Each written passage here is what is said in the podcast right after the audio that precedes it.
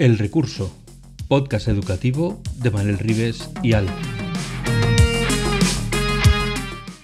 El Recurso es un podcast patrocinado por Golden Mac Edu, Grupo Catwin, tu especialista en soluciones pedagógicas Apple para el sector educativo. Si estás interesado en saber cómo la tecnología amplía las posibilidades de enseñanza y aprendizaje de tu centro, visita nuestra web edu.goldenmac.es.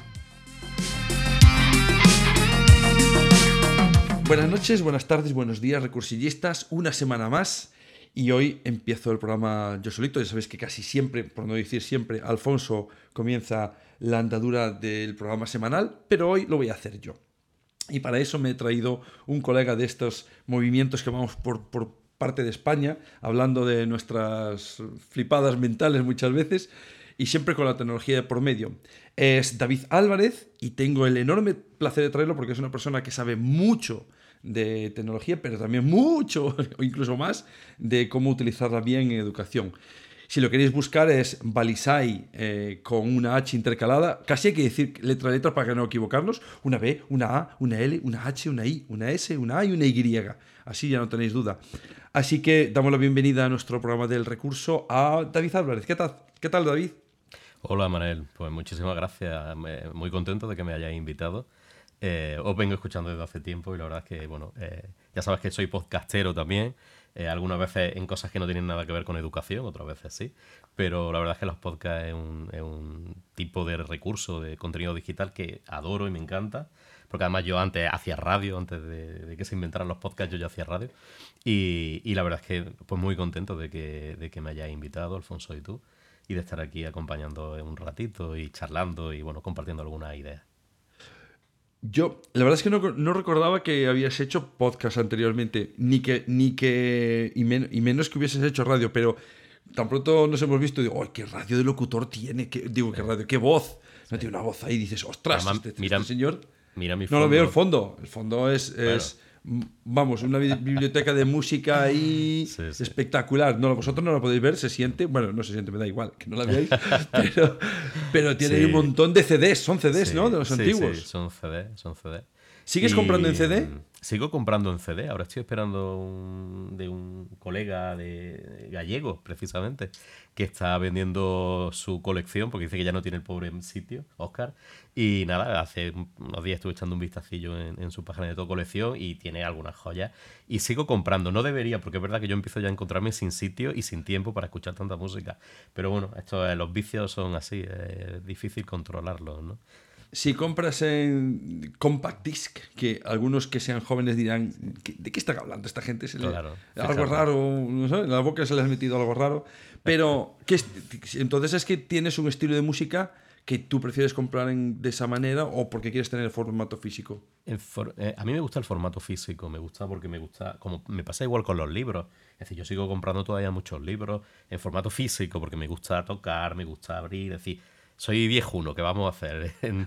y en los discos, pues mira, tiene ese encanto de. Ahora es verdad que cada vez hacen los discos más minimalistas y casi no te llevan, no llevan información, pero todavía hay algunos que, bueno, pues no sé, este lo compré hace poco, es un recopilatorio de Tony Bennett, ¿no? Entonces, bueno, pues viene aquí las, las notas originales del disquito, los músicos, tal. Y entonces, esas cosas me gustan. Además, como yo hacía radio y tenía que dar información, y bueno, sigo haciendo mi podcast de, de jazz eh, y entonces, bueno, pues tienes que dar alguna información biográfica de los temas, quién ha compuesto, tal. Y entonces, pues la verdad es que tenerlo eso ahí a mano me resulta. Bueno, me acostumbré y así sigo, ¿no? Intento comprar menos de lo que compraba antes, pero sigo comprando. Yo te reconozco que me he pasado al streaming de cabeza y, mm. escucho muchísima música y, he encontrado mucha música nueva y estilos y tal, pero sí que he hecho de menos el booklet, que, mm. lo primero que hacías cuando abrías el, el CD, que, que, te ponías de los nervios porque venía con ese plastiquito y echabas más tiempo rompiendo el plástico, que dices, vamos a ver, que, que, lo han hecho a propósito así para que no lo abramos rápido, mm. Y abrías, lo primero que hacías no era poner el CD, era abrir el booklet y ver eh, todas las fotografías y tenía unas firmas, no sé. Eso, se echa de menos, no lo reconozco. Tengo algunos vinilos también, pero el vinilo es que ocupa mucho sitio, es muy... Da mucha lata ponerlo, darle la vuelta, o sea, es como incómodo, ¿no? Nos hemos desacostumbrado ¿no? a, a, esa, pero a esos ritual. Pero bueno, aún sigo comprando algún vinilo de cosas que no están editadas en CD y que incluso ni siquiera están digitalizadas, no las puedes encontrar en formato digital, cosas muy antiguas. Sigo comprando también algún vinilo de vez en cuando. Escuchando el podcast que tiene Alfonso, aparte del que hace conmigo, hace uno de FacMac, que invita a mucha gente, y escuchando a uno que tiene, ahí lo tengo que decir el nombre porque si no, Emilcar, que sabe un montón de música y de tecnología, pero de música sabe una barbaridad. La última aplicación de Apple, la de Classical, es una auténtica gozada. Yo la verdad es que no escucho música, mucha música clásica, pero sí que eh, me gusta cierto tipo de música clásica. Eh, sobre todo la música de bandas sonoras que escucho, es lo que más escucho, verdad. Y esa, y esa aplicación ha sido como, oh my god, es una pasada. Pero él mismo decía, esto mismo tenía que hacerse con jazz, que no le pasa. ¿No? Que es un estilo que, que, queda ahí un poco colgando, ¿no? A ver qué pasa con ellos. Bueno, vamos al tajo, porque eh, ni yo sé de música, ni es un programa de música, pero, pero yo sé que sabes mucho de tecnología y una de las razones que, que, te quería traer es porque habéis sacado hace poco tiempo entre Fernando Trujillo, partener de Conecta 13, por si no lo sabíais, pero eh, Conecta 13 es, una empresa puntera en el desarrollo de, estrategias para, para, mejorar las escuelas en muchos ámbitos. Y habéis sacado un libro entre él y tú que se llama eh, eh, Transformación Digital y Plan Digital de Centros. Correcto. Vale. Cuando dices transformación digital, ¿lo podemos igualar a digitalización?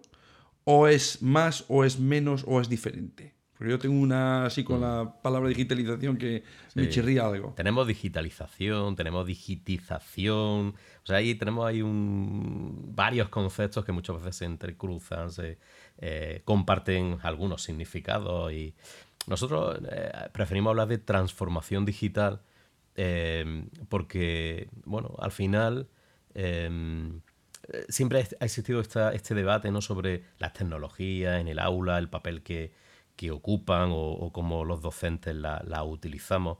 Ha habido, por los que nos gusta mucho la tecnología, eh, en muchos casos hemos puesto algunas veces, no voy a decir muchas tampoco, pues no nos vamos a tirar demasiadas piedras sobre el tejado, pero hemos puesto la tecnología en el centro del proceso de enseñanza-aprendizaje porque nos gusta la tecnología y porque descubrimos una herramienta y algunas veces hacemos esta reflexión de o, nos guiamos por este, este, pensamiento de, a ver, ¿cómo introduzco esto? Yo, yo era profe de matemáticas, ¿no? Ahora, bueno, como tú comentabas, estoy en Conecta 13 y nos dedicamos a temas de consultoría educativa, pero bueno, cuando yo era profe de matemáticas estaba en el instituto y de pronto descubría una herramienta porque la leía en el blog de alguien o porque alguien la compartía en alguna red social. Eh, sobre todo blogs, porque te estoy hablando de hace muchos años cuando todavía no teníamos las redes sociales. Y, y decías, caramba, esto, venga, a ver, ¿cómo puedo yo utilizar esto en mi clase como tal? Y entonces, bueno, era esto que Jordi Adel, nuestro querido gurú y máximo sabio en tecnología educativa en España. Es decir, creo que no hay un tipo que sepa más eh, que él. él sí sabe de verdad. Claro, yo suelo decir que hay top 3 de tecnología educativa en España. Bueno, pues por encima está eh, Jordi. Efectivamente, correcto. Pues Jordi decía esto, ¿no? En, algunas charlas, ¿no? El, el, el, cómo a veces hemos puesto la tecnología en el centro del proceso de diseño de la experiencia de enseñanza-aprendizaje cuando la tecnología tiene que estar al servicio del currículo, al servicio de nuestros objetivos, al servicio de nuestro alumnado, de las experiencias que queremos conseguir, de lo que queremos alcanzar, eh, pero al servicio de no, no en el centro. Y él, eh, recuerdo en alguna charla que además yo le robé ese, eh, ese vídeo, él utilizaba un vídeo de un anuncio de una marca de griferías alemana y tal, que no se entendía nada porque era todo en alemán, creo recordar y entonces, bueno, pues era un matrimonio que llegaba a un estudio de un arquitecto, bueno, que le hacía un paseo por todo su estudio, subían escaleras, le iba enseñando, eh, pues, estos planos de fotos de edificios que había diseñado. Entonces, bueno, cuando llegaban al despacho se sentaba este, esta pareja, esta chico y una chica, y entonces el señor le decía, bueno, ¿qué puedo hacer por vosotros? ¿no? Allí en alemán o en inglés, subtitulado, no sé cómo estaba. Y entonces la señora abría el bolso, sacaba un grifo y lo ponía en la mesa y decía, queremos que haga una casa en torno a este grifo, ¿no? Y entonces él lo utilizaba eso para poner un poco para, para chincharnos a los que hemos sido muy tecnofílicos, ¿no? Los, que amamos la tecnología, como diciendo, muchas veces hemos hecho esto, hemos puesto en el centro la tecnología y luego hemos empezado a construir, ¿no? Y luego aprendimos que esa no era el camino, ¿no? Es decir, tenemos que partir del currículo, partir de el contexto que tenemos, de los recursos que disponemos, porque también algunas veces los recursos nos limitan. Y luego ya, bueno, pues vemos qué tecnologías nos pueden ayudar para alcanzar esos objetivos curriculares y de aprendizaje que, que queremos. Entonces, en ese sentido, cuando hablamos de transformación digital, fíjate, empezamos hablando de transformación, ¿no? Transformación, porque en, definitiva lo que queremos es cambiar la escuela, queremos una escuela mejor, una escuela más inclusiva, una escuela eh, donde la gente sea más feliz, el alumnado, la familia, el profesorado, que algunas veces salimos de, de, los coles eh, encabronados, no sé si se pueden decir palabrotas. Se puede, pagas luego mil euros por palabrotas, pero se puede, se puede. Salimos un poquito algunas veces de mala leche, ¿no? Y, y, la, y la, escuela debería ser un, un, sitio donde los niños eh, y las niñas deberían de estar contentísimos de poder ir porque aprenden y se divierten. Y el aprendizaje es que debe ser algo divertido. Y, en el ser y, una de las características que nos. Es decir, una de las cosas que nos caracterizan como, como seres humanos es esa capacidad para aprender, para tener curiosidad, para investigar, para compartir. Y si todo eso no forma parte del aprendizaje, pues entonces algo estamos haciendo mal, ¿no? Entonces, eh, eh, al final lo que queremos es transformar la escuela y tener una escuela mejor. Y tenemos muchas escuelas muy buenas, que son referentes, evidentemente, y tenemos muchos docentes como tú, fantásticos, que hacen cosas eh, increíbles. pero lo que queremos es cambiar todo el sistema. No queremos solamente pues, que haya alguna gente que haga cosas fantásticas o que haya algunas escuelas que sean muy buenas. Queremos que todo. Entonces, por eso cuando hablamos de transformación digital, nos gusta más que digitalización, porque cuando habla de digitalización parece que el foco está en, eso, en la tecnología, ¿no? En cómo introduzco lo, digital. Y cuando hablamos de transformación digital, el eh, digital se convierte en un apellido, pero el nombre es transformación, ¿no? Entonces nos gusta más esa, esa, esa aproximación a cómo eh, utilizamos la tecnología en el centro eh, a, un nivel eh, eh, global o sistémico, ¿no? Es decir, no solamente en el aula, en los procesos de enseñanza-aprendizaje, sino cómo la incorporamos en la evaluación, cómo la incorporamos en el trabajo sobre el currículo, en el diseño de experiencias de aprendizaje, en el desarrollo profesional docente, en cuestiones que tienen que ver con la gobernanza del centro. Es decir, al final la tecnología es algo que debe de impregnar un poco a todo lo que ocurre en una comunidad educativa, la comunicación dentro hacia afuera. Pero eso, es el apellido, el nombre a nosotros es transformación, ¿no? Lo has explicado fantásticamente y aparte que ya ha quedado muy claro que no es digitalizar, porque para mí digitalizar es, vamos a lo que estamos haciendo en analógico, pues lo vamos a hacer en virtual, ¿no? o en digital. Y con eso ya estamos súper contentos. Y hay cosas que hay que mantener en analógico. Sí. Eh, yo, el, más simple de todo es que escribir a mano hay que mantenerlo, por Dios, que no se pierda, ¿no? Y sin embargo hay otras cosas que, que estábamos haciendo a mano que posiblemente hay otros procesos que le dan un valor añadido a la tecnología, ¿no? El niño saca pues un output mejor. No me gusta mucho las palabras de input y auto porque es como... Eh, o el outcome que le llaman algunos, pero no me gusta, pero bueno, aquí viene el caso. Pero el título del libro que es Transformación Digital y Plan Digital de Centro. El Plan Digital de Centro es algo que nos ha caído los coles, eh, así como de aquella manera, en algunos mejor que en otros. Eh, ¿Y vosotros, por qué fue primero? Mm, ¿El huevo o la gallina? ¿Qué fue primero? ¿Qué visteis? ¿Una necesidad de eh, la gente está más perdida que el copón y vamos a darle una herramienta para que puedan utilizar de, guía? ¿O fue al revés? Como que ya hay plan digital, les vamos a poner un poco de orden en todo lo que está viendo.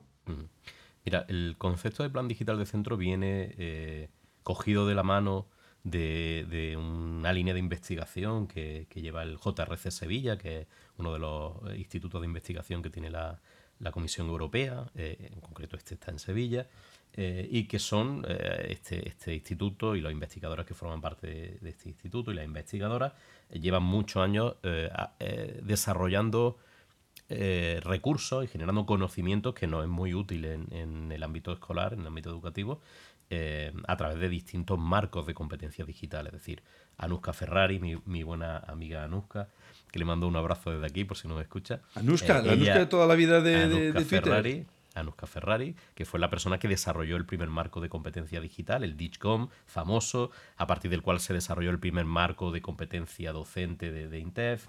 Eh, bueno, pues a partir de ahí este instituto ha ido desarrollando distintos marcos de competencia digital. Y entonces, bueno, el DITCON era un marco de competencia digital ciudadano que luego hemos adaptado y no lo llevamos al ámbito de la educación, pero no estaba pensado específicamente ni para eh, eh, aprendices ni para educadores. Luego se desarrolló el marco DITCOM Edu, que este sí que pone ya el foco en las competencias que un docente tiene que desarrollar en su, en su, en su actividad diaria y en las que evidentemente la tecnología forma un papel clave, tiene un papel clave. Y luego llegó otro marco, eh, y me limito solamente a estos tres marcos que tienen como más relación con la escuela, porque luego hay un marco para emprendimiento interesantísimo, que los centros de FP, muchos de ellos ya están trabajando con él. Bueno, hay mm, distintos marcos de competencias digitales que nos ayudan, bueno, pues a tener un lenguaje común, a, a, poder tener una línea de trabajo a la hora de diseñar, de reflexionar, de evaluar, de definir, de, bueno, todas estas historias.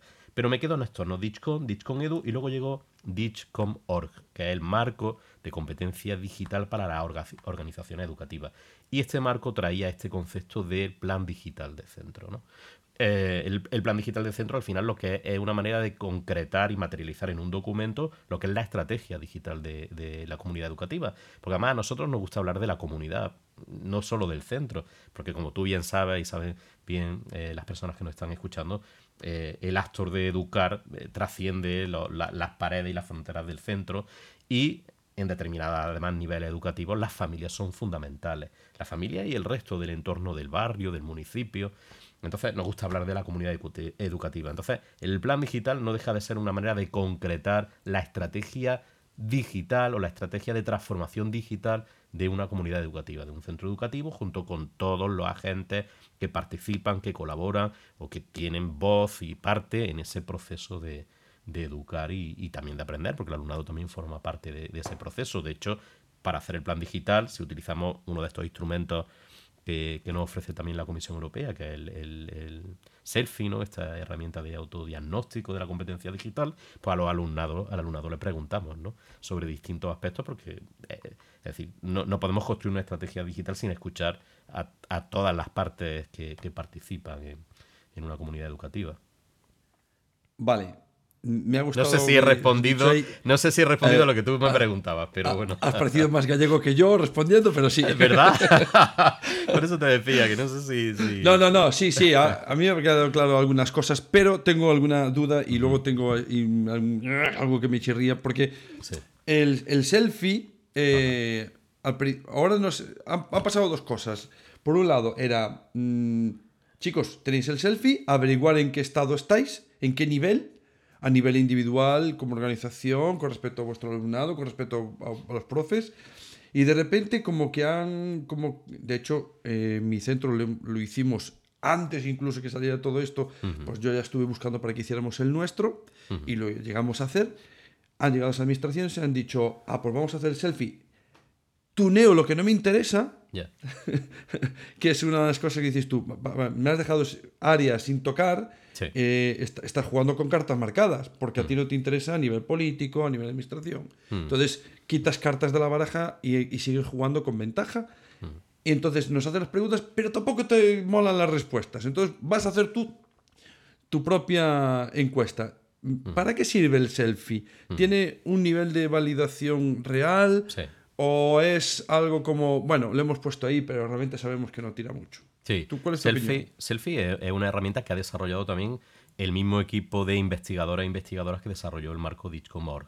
Entonces es una herramienta que, nace de ese marco y que nace a raíz de la necesidad de, que, se, que se detecta de que los centros sean capaces de identificar cuál es su nivel de madurez pedagógica, ¿no? Como, como gustan decir en, Euskadi, ¿no? Es decir, la madurez digital, perdón, la madurez digital del centro.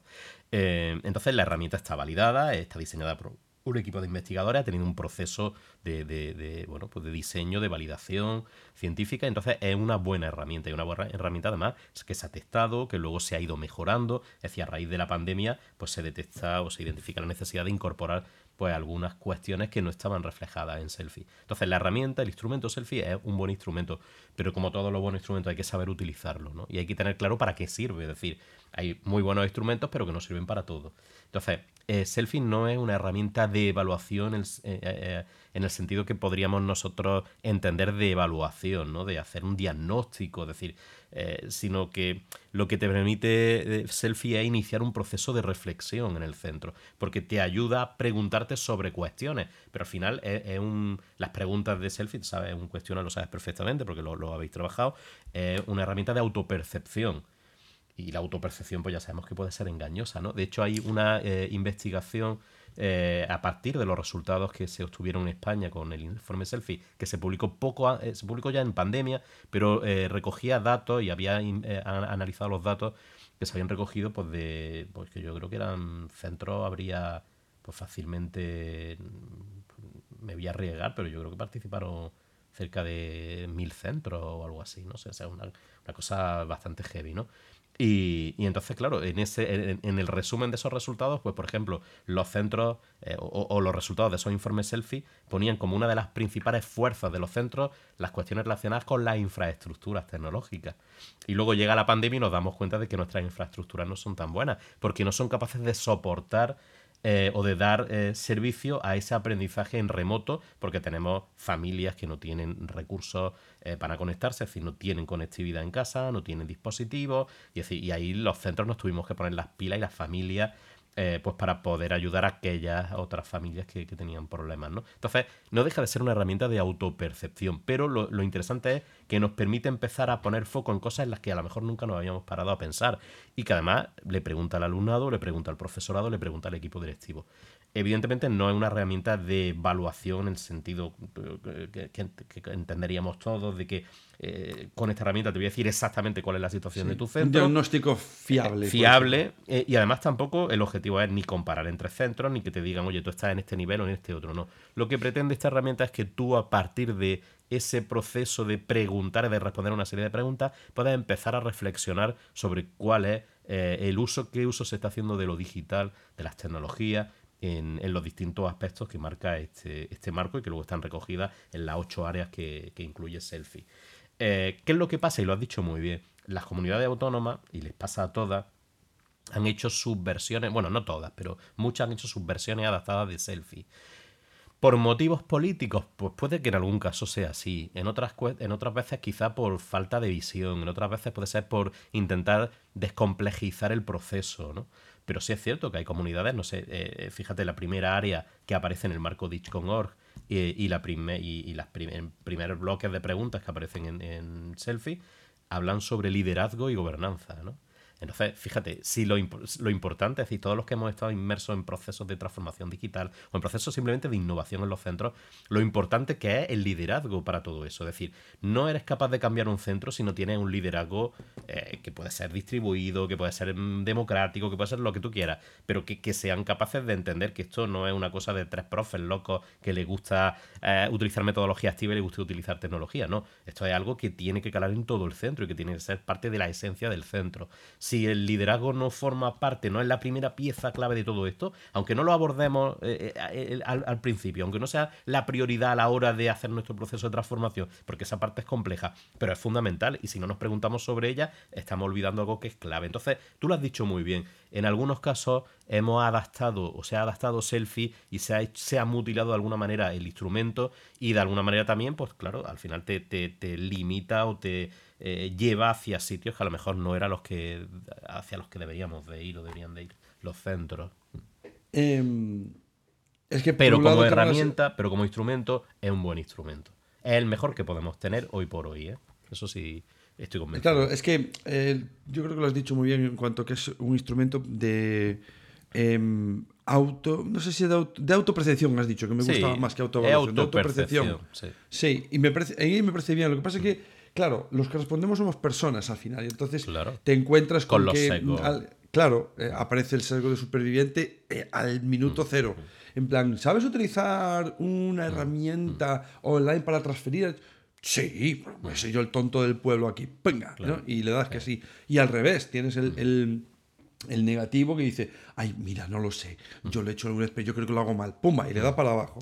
Entonces, eh, mi, problema es que como autopercibido me parece muy bien porque si es el inicio de la reflexión es, a ver chicos, han contestado esto, pero tú has hecho esto y esto es lo que eh, realmente lo que te pregunta y tú mm. no estás haciendo esto y has contestado que sí y vamos a avanzar desde ahí. Y no estaba pasando, a mí la sensación es que no estaba pasando en los coles, se ha utilizado pues desgraciadamente, desgraciadamente como hace muchas veces la administración. Esto me lo mandan a hacer, punto pelota, tira para abajo. ¿no? Y, y al final el punto uno que decía es que me parece fundamental, que es el de liderazgo y gobernanza, eh, ya viene tocado, ¿no? Eh, te, mando, te mando, es como quien te manda un saco de arroz a un sitio donde pasan hambre, pero lo manda con agujeros ya, ¿no? Va, va perdiendo eh, alimento por el camino y llega lo que llega y te dice, bueno, ahora dale de comer a todos. Pues mira, no voy a poder hacerlo porque ya viene tocado y además viene tocado muchas veces por, por decisiones de arriba, eh, políticas en este caso, de no te puedo dar toda la gobernanza. ¿Por qué? Porque va a haber cosas que no vas a decidir. Bueno, pero si quieres un liderazgo, significa dame manga ancha. Si no, no puedo liderar. ¿eh? Entonces, no, eso no te lo doy. ¿no? Em, ese es mi, mi problema que está pasando. Pero Vamos a ir concretamente al plan digital y si te pidiese, dime tres, cuatro puntos que los coles tendrían que tener muy claros para hacer su plan digital, o cinco, o bueno, pero eh, algunos, mm, hay muchos, pero priorizando, te diría que centrases en... Eh, es que esa pregunta tiene, Tiene trampa. trampa. tiene trampa, sí. Lo sé. Eh, vamos a ver. Al final cada centro es una realidad distinta y el valor que aporta Selfie y todo el proceso de reflexión que se inicia a partir de ahí es que cada centro sea capaz de establecer sus prioridades. Eh, entonces, claro, yo no te podría Bueno, decir a pero- pero priori... ya tienes uno, ahora, ¿no? Ya tienes uno. Ahora, sí Establecer es tus cierto- propias prioridades. Ahora, sí es cierto, efectivamente. Pero sí es cierto que luego dentro de lo que son las áreas de, sobre las que se pregunta y tal, por la realidad y lo que vamos observando conforme vamos trabajando con centros de distintas comunidades autónomas, que hay dos cuestiones que son como fundamentales, ¿no? A la hora, quiero decir, eh, no refiriéndome tanto en el proceso de cómo diseño mi plan digital, que a lo mejor tu pregunta iba más por ahí, eh, porque yo lo he entendido como que, mm, o sea, eh, hacia dónde, o sea, el, el plan Más- digital en más que se debería- filosófica, Más ¿no? filosófica, Más- vale, vale. Es por ahí por No, donde pero en ibas, este- ¿no? Sí, la pregunta era más filosófica, pero Sí, pues mira, más imagínate filosófica. la- No, sí. no, pero me, me gusta, me gusta. Es que de primera he entendido que como que me preguntaba, oye, ¿en qué áreas, no? ¿Qué aspectos de- del plan digital tendría que poner el foco, no? Que por eso te decía que al final cada centro es una realidad. eh, pero me, me gusta más este, este paso atrás, ¿no? Y, y esa visión más de, eh, estratégica o filosófica, ¿no? Sobre Sí. cómo abordo el plan digital. Eh, eh, y que tiene que ver al final con cómo paso de selfie al plan digital. Y que evidentemente requiere un esfuerzo y no todos los centros están, por una parte, ni dispuestos, por otra parte, probablemente ni preparados, y por otra parte, puede que no tengan ni tiempo, ¿no? Eh, por los propios tiempos, propios tiempos que establece la administración o, porque, bueno, por el propio eh, actividad escolar y los recursos que cuenta el centro. Pero es complejo el proceso de pasar de selfie al plan digital. Es complejo, no es fácil. Eh, no es fácil analizar ese documento que tiene mucha información hasta a partir de ahí identificar, oye, cuáles son las prioridades sobre las que deberíamos de diseñar nuestro plan de, de- de trabajo, nuestra estrategia de transformación digital. Entonces, lo que sí que me gustaría compartir con los, con los compañeros y compañeras que nos escuchan es que es muy importante que no nos quedemos solamente en selfie o en hacer un DARFO a partir de los datos que nos da selfie. No, es que selfie nos da una visión parcial, ¿no? Esto que tú hablabas, ¿no? Estos sesgos, esta, esto que somos seres humanos y que además, pues estamos, es una cosa de autopercepción, ¿no? Selfie es como su, es decir, lo- los investigadores le, le pusieron un nombre muy, muy adecuado, ¿no? Porque todos sabemos lo que es un selfie. Un selfie es una foto que tú te haces en un momento y puedes salir más guapo o más guapa o menos o tal, ¿verdad? Entonces, eh, no deja de ser una fotografía en un instante y a lo mejor no ha salido en tu mejor mm, perfil. Eh, pero te empieza a dar pistas sobre qué cosas podrían mejorar. Ostras, mira, salgo con un poquito de ojera. Eh, mira, parece que tengo un granito. Eh, oye, del lado izquierdo salgo siempre mejor que del lado derecho, ¿no? Entonces puedes empezar a pensar qué cosas pueden mejorar para cuando te hagas tu siguiente selfie. Es decir, el valor de selfie es en la medida en la que nos permite ir viendo cómo vamos avanzando. Pero ese paso de selfie al plan digital hay una cosa clave y es que selfie nos da una información parcial y que tenemos que explorar esa información y explorarla utilizando herramientas eh, de, investigación cua- cualitativa. Es decir, eh, el selfie no deja de ser unos eh, cuestionarios donde valoramos en una escala Likert y donde luego nos van a salir una serie de estadísticas y de gráficos muy bonitos y tal. Pero, pero tenemos que profundizar en eso. Entonces, acercarnos con una visión cualitativa a esos datos, pues nos puede ayudar a tener más claro qué es realmente lo que está fallando en nuestro centro y donde tenemos que poner los, los focos prioritarios para nuestra primera versión también del plan digital. Es decir, igual que deberíamos de hacernos varios selfies a lo largo de nuestra vida, eh, de, de, nuestro centro, pues también debemos de hacer varios planes digitales, porque el plan digital no debe de intentar resolver todos los problemas del centro, debe de ser algo que podamos abordar y que podamos mm, llegar a, buen puerto y, llegar a un, al éxito, porque eso nos va a animar a seguir cambiando y transformando cosas. Entonces, em, hay una cosa, por ejemplo, en Selfie que, que, eh, algunas veces se nos pasa y es que a las familias no les preguntamos. En Selfie no se le pregunta a las familias. En mi caso sí, nosotros le preguntamos a las familias. Pero no a través de Selfie, porque Selfie no incluye no, no, no, ese perfil. un pequeño, un poco cuestionario, ¿vale? Entonces, Mm, mm, si no se incorporan esas otras herramientas para recoger esa información adicional, pues nos falta, por ejemplo, una visión muy importante. Por ejemplo, en infantil, en primaria, en los primeros cursos de primaria, las familias son claves, ¿no? Entonces, pues nos falta esa información, ¿no? De cómo ven ellos el uso que se está haciendo de la tecnología en distintos aspectos. Una visión que a lo mejor como docentes nos falta. Eh, pero aunque les pasemos... Cortándote un segundo, es que, por ejemplo, no sabemos el uso que hace de la tecnología la familia en su tiempo de, disfrute. Y a lo mejor tienes niños a una edad muy temprana consumiendo contenidos en YouTube de forma autónoma, bajándose tu capacidad de autorregulación, que, que, te llama la atención y dices, bueno, tenemos, tenemos un trabajo que hacer aquí. ¿No? O que no descubren otras formas de utilizar la tecnología solamente de consumo, cuando pueden hacer otro tipo de... Entonces, claro, si no les preguntas, ellos también no tienen que ser expertos en tecnología. Así que toda la ayuda que podamos ofertar, no solo de 9 a 2 o de, o de 10 a 5, sino que la vida del niño sigue más adelante, me parece, como dices tú, muy necesario saber qué piensan las familias ¿no? y qué hacen. Correcto. Y, luego, pues eso ya te digo, decir, pasar de los cuestionarios, que es una información un poquito más, eh, un poquito más fría, a poder sentarse, hacer algunas entrevistas, algunas personas clave, ¿no? Eh, alguna familia, algún docente, ¿no? Es decir, para intentar profundizar un poquito en por qué Selfie nos está dando estos datos en relación a, es decir, por qué sobre esta pregunta en concreto, sobre esta área, el profesorado valora muy bien, el equipo directivo fatal y el alumnado no se entera. Es decir, ¿qué pasa aquí? Aquí pasa algo, ¿no?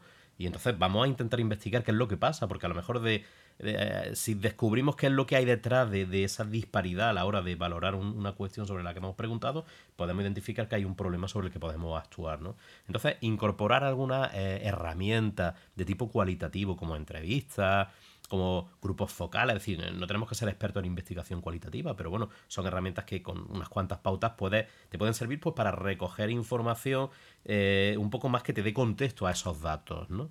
Y esa parte yo sí que animaría a los centros que ven el plan digital eh, como una forma realmente de mejorar y no simplemente como un papel con el que voy a cumplir con la administración, yo animaría que los centros hicieran ese esfuerzo pues para intentar explorar un poquito a partir de los datos que devuelve Selfie a través de, bueno, por la recogida de información eh, de tipo cualitativo, cualitativa, ¿no? Es decir, pues a través de entrevistas, a través de grupos focales, eh, es decir, eh, a través de observación, puede ser incluso en el aula, en los entornos donde interactúan las familias con los docentes, es decir, recoger información de otro tipo que nos dé un poquito más de contexto y, con la que podamos entender mejor qué es lo que nos ha salido de ese selfie. Porque a partir de ahí seguramente que vamos a poder tener más claves para hacer un plan digital que realmente responda a las necesidades más urgentes que tiene el centro.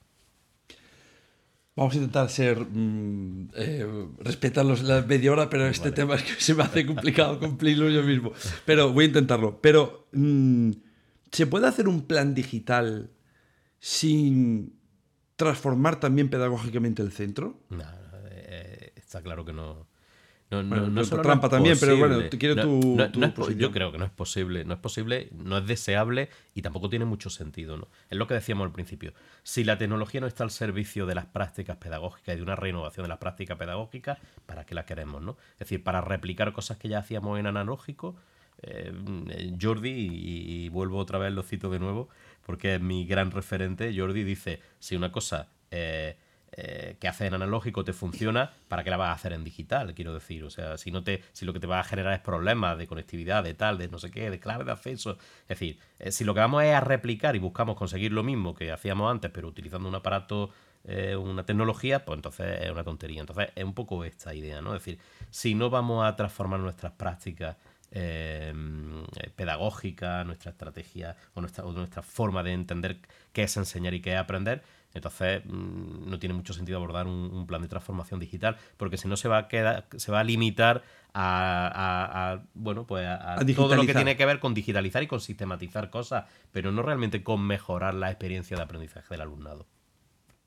Em, entonces no estamos empezando un poco la casa por el, tejado. Eh, no, habría que forzar, no sé, a lo mejor la, frase forzar la máquina es un poco fuerte, pero no habría que generar primero un, grupo de, trabajo, llámale grupo de trabajo, llámale...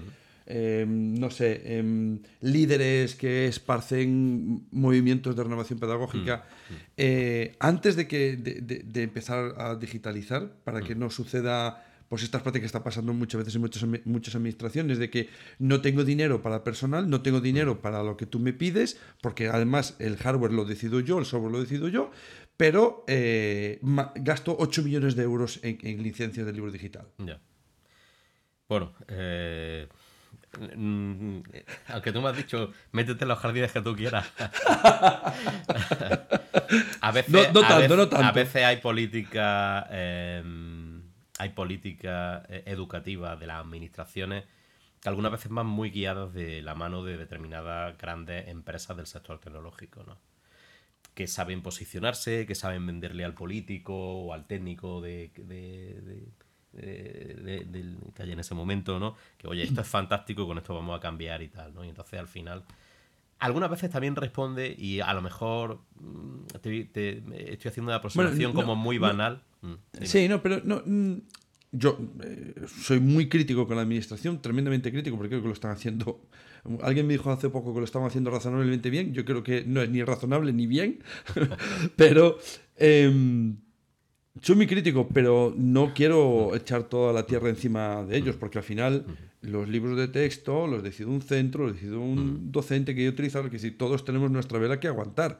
No, no es justo tampoco decirle que la administración es la única responsable de esto, ¿no? Pero sí que tengo la sensación de que al final eh, con quién hay que hablar es con el director general o, el de cierta entidad o de gestión o lo que sea que decide para todos. ¿No está es un poco en contradicción con que cada centro haga su plan? ¿O, tú crees que se puede hacer así? Sí, sí, no, no, es cierto, ¿no? Es decir, al final nuestra, eh, nuestro mundo se construye a base de contradicciones, ¿no? Y si algo nos caracteriza a los humanos, además de ese interés por aprender y explorar e investigar, eh, tiene que ver con la contradicción. Es decir, yo además reivindico ser contradictorio y hoy decirte una cosa y mañana pensar que me equivoqué y poder decirte otra. ¿no? bueno, pero eso es muy bueno. Bien. Eso es muy sano. ¿eh? Pero eh, déjame que vuelva a lo que me preguntaba antes, ¿no? Eh, sobre, sobre si no hemos empezado la casa por el tejado. No podemos obviar que toda esta iniciativa de o, esta presión o bueno o esta eh, corriente de trabajo en torno a hay que hacer un plan digital, hay que hacerlo en esta fecha, hay que presentarlo, tal, responde, como también todo el tema de, eh, capacitar y certificar al profesorado, responde a una cuestión meramente eh, política que nos trasciende a nosotros porque viene de Europa. Es decir, hay unos fondos vinculados a los fondos estos de resiliencia que van para educación y que se vinculan a la, a la consecución de una serie de objetivos. Y en este caso, lo que acuerda la Unión Europea con los países de, la, Unión es, bueno, pues en este caso, en el caso de educación, yo te voy a dar tanto dinero porque tú lo vas a utilizar para transformar la escuela y para digitalizar y para, ¿no? Y, eso me lo va a demostrar dándome no sé cuántos eh, profes certificados y, dándome que todos los centros, devolviéndome que todos los centros han hecho su, han diseñado su estrategia de transformación digital. Entonces, bueno, toda esta presión por tener el plan digital responde a esto, ¿no? Pero sí es cierto que no tiene mucho sentido diseñar un plan digital si no empezamos a repensar cuáles son nuestras prácticas eh, docentes y, nuestras prácticas, y, cuál es nuestra forma de entender eh, el trabajo en el aula y cuáles son las pedagogías que queremos llevar al aula. Entonces, yo creo que tiene que ir todo de la mano. Es decir, si vamos a hacer nuestro plan digital, empecemos a pensar también toda esta otra parte relacionada con las pedagogías. Bueno, voy a hacer una pregunta como si fuese eh, un teleoperador que te pregunta del 1 al 5 y tú me dices si 1 mm. es muy poco, 5 es mucho. Nunca lo he hecho, así que oh, voy a lanzarlo así al aire. Vale, importancia de los elementos para construir un plan digital. Yo te digo, liderazgo, del 1 al 5. 5. Conocimientos tecnológicos. Del profesorado, del alumnado. Del profesorado. Cuatro. Suéltate, cuatro. Estás a punto de decir otro número, pero. Otro no, no. ¿Puedo decir con décimas? Em, necesidades de hardware. Mira, fíjate. eh, me, Ahí va, ahí me, me ya. salto, ya está, me lo salto ya. Ya voy a. a, eh, a un el- poquito el comodín. Tengo el comodín de- del- del público. Mira, si miramos el marco Ditch.org y luego miramos Selfie, lo primero sobre lo que se pregunta es sobre, eh, la, sobre la, la parte relacionada con esto que hablábamos, liderazgo y gobernanza. Sí. Y lo último sobre lo que se pregunta es sobre infraestructura. No es casual, es decir, si miras toda la secuencia, parece que son fichas de dominó que van cayendo, ¿no? Eh, yo me acuerdo eh, de escuchar en una charla a la que era directora del, del, del Colegio Montserrat de, de- el Colegio Nazareo Porto, ¿no? que es de la, de, de la- colegio de la, de la Orden de las Hermanas de, de Montserrat, de nuestra- bueno, no me acuerdo cómo es la, la congregación, pero bueno, Colegio Nazareo Sí. Porto, la, la que era directora en su momento, allí en Madrid. eh, y ella, eh, ya sabes que todos los colegios de Montse- Montserrat y todos los colegios de, de esta, de esta Mm. red, eh, un poco como su caballo de batalla o, como lo- o por lo que se hicieron como muy popular era porque habían transformado los espacios. Es decir, cuando hablamos de infraestructura, no solamente hablamos de la infraestructura y las dotaciones tecnológicas, sino cómo adaptamos también los espacios presenciales y digitales a esa nueva manera de entender la enseñanza y el aprendizaje. Entonces ellos se hicieron muy famosos porque era, pues hemos tirado las, las paredes y hemos juntado aulas y hemos echado espacios tal. Entonces, pero eh, ella decía, eh, coincidí con ella en un, en un encuentro de aula blog eh, en, en Andalucía y ella decía, para nosotros eso ha sido lo último. Es decir, primero ha sido repensar cuál es nuestro modelo pedagógico, eh, formar al profesorado, darle de, competencia digital, trabajar la competencia digital del alumnado, eh, trabajar. Y entonces, y al final te ves la necesidad de transformar los espacios y de, por supuesto, de dotar de los recursos necesarios y de la infraestructura, que es hardware, es software, es conectividad, para poder hacer todo eso. Pero es, de nuevo, responde un poco a esa idea de la tecnología al servicio de. Si no vamos a pensar lo primero en cuántos cacharros necesitamos, sino cómo queremos que sea nuestra escuela.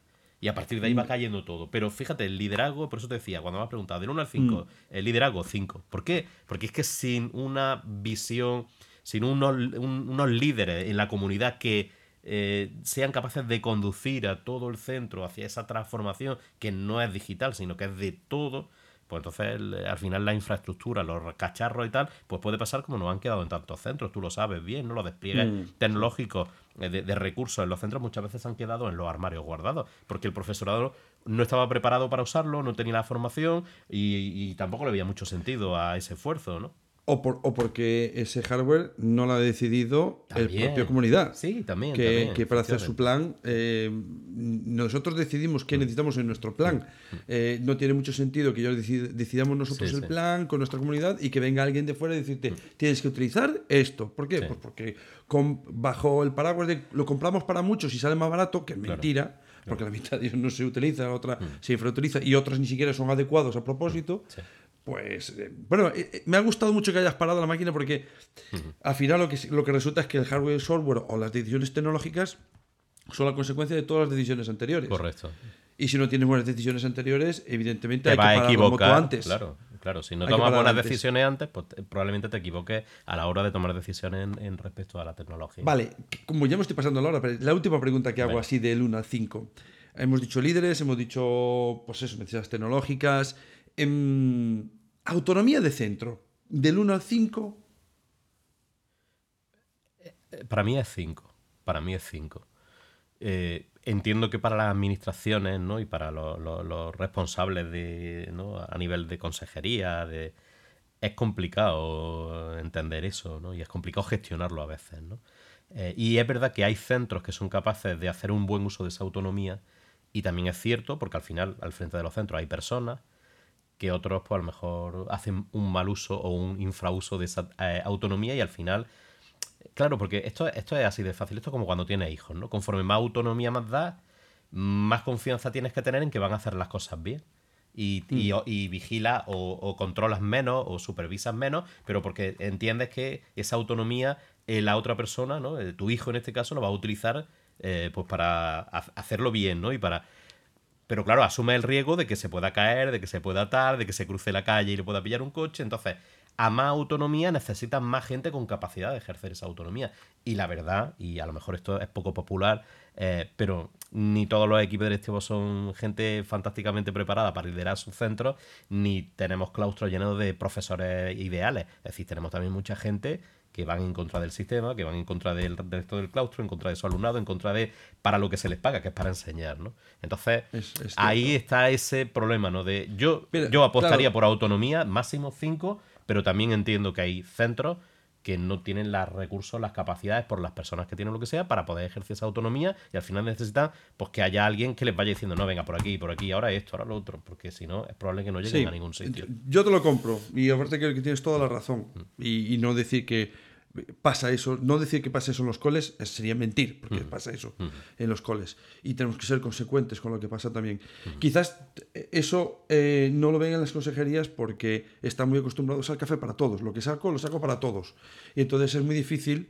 Yo creo que se podría hacer un híbrido, ¿no? Ya que está, tan de moda los híbridos de tengo este paquete general para todos y si alguien tiene un proyecto de liderazgo, pues evidentemente le vamos a dar autonomía y le vamos a exigir, pero va a tener su, ancho. Porque es, creo que, curiosamente, son esos coles los que realmente marcan el camino después, ¿no? Esos docentes, esos grupos de personas que, coinciden, que coinciden en un tiempo y un lugar y que, y que generan una masa crítica que luego, como administración, tú puedes decir, ostras, mira que han conseguido aquí. Pues vamos a intentar no replicar el modelo porque eso no se puede replicar, pero sí que vamos a sacar las consecuencias y, ver qué podemos conseguir y aprendizajes. Y no veo eso en la administración, es como el café para todos. Sí, es que, mira, yo, yo creo que desde los servicios de innovación, de formación de profesorado, al final es muy difícil tener un conocimiento real de lo que ocurre en la red. Y es difícil hacer gestiones muy de detalle y muy de... Eh, ¿Sabes? Eh, es decir, al final lo del café para todos es una manera de intentar resolver a veces situaciones muy complejas y muy variopintas. Yo, por ejemplo, te hablo de, Andalucía, desde Andalucía, donde, bueno, eh, es que eh, son 8 millones o 9 millones de habitantes lo que hay y, bueno, la cantidad de centros por provincia y de docentes y de alumnado que hay, o sea, es brutal, ¿no? Entonces, hacer esa labor tan quirúrgica es complicado. Yo me atrevo a reivindicar, y lo he hecho algunas veces en encuentros con, con, con, inspectores e inspectoras, yo me atrevo a reivindicar un una revisión del papel de la inspección, ¿no? del servicio de inspección. Es decir, probablemente dentro de la administración hay poca gente con la capacidad, o pocos servicios con la capacidad de conocer de una manera tan cercana lo que pasa realmente en los centros. Entonces, yo creo que el servicio de inspección tendría que ser un servicio de gestión del talento realmente, ¿no? Es decir, son la gente que mejor conoce, claro, pero pasar de... Pero que dibujar todo vale, sí, sí, pero es pasar de ser un rol. No digo que todos los inspectores e inspectoras eh, sean así, pero es verdad que el servicio de inspección, por lo menos como se visualiza de los centros, es esto viene a auditarnos, esto vienen a ver, se lo estamos haciendo, a ver, a ver qué estamos haciendo y a, y a regañarnos y a tal. Eh, y, el servicio de inspección yo creo que tiene la capacidad, por esa capilaridad que tiene, ¿no? Y por esa distribución territorial de conocer qué pasa en los centros y poder hacer esa labor tan quirúrgica, ¿no? Y tan de detalle que tú dices, ¿no? De, ostras, este centro puede ser referente, vamos a empoderarlo, vamos a darle visibilidad, vamos a conectarlo con otros centros. Es decir, hacer gestión del talento con la red de profesorado y hacer gestión de talento con también, también, evidentemente, los centros de profesorado ahí también pueden jugar un papel clave, ¿no? Pero es que muchas veces hemos convertido a todos estos servicios en servicios puramente administrativos que se dedican a gestionar papeles. Y el plan digital de centro para los centros muchas veces se ha convertido también en, otro papel más y en otra cosa más que tengo que hacer para cumplir con la administración. ¿no? Entonces, cuando empecemos a desburocratizar un poco todo lo que hacemos, probablemente le podamos dedicar más tiempo y más reflexión y más pensamiento y más esfuerzo a mejorar realmente la escuela. Señoras y señores, a riesgo de haberme pasado veintitantos minutos eh, la media hora que tenía prometida, lo vamos a dejar aquí porque otro día eh, Balisay se va a pasar por aquí porque ya veis que, bueno, podemos estar hablando de, educación, yo qué sé, días o semanas, así que ya mm, cierro mm, eh, el candado en el calendario para que me cierre otro día y os esperamos la semana que viene con otro tema, como diría Wyoming, mejor imposible será otro diferente, pero el mejor imposible. Muchas gracias, David. Nos vemos en otra ocasión. Muchas gracias, Manuel. Ha sido un placer. Hasta luego, recursillistas. Podcast patrocinado por Golden Mac Edu, Grupo Catwin, tu especialista en soluciones pedagógicas Apple para el sector educativo. Si estás interesado en saber cómo la tecnología amplía las posibilidades de enseñanza y aprendizaje de tu centro, visita nuestra web edu.goldenmac.es.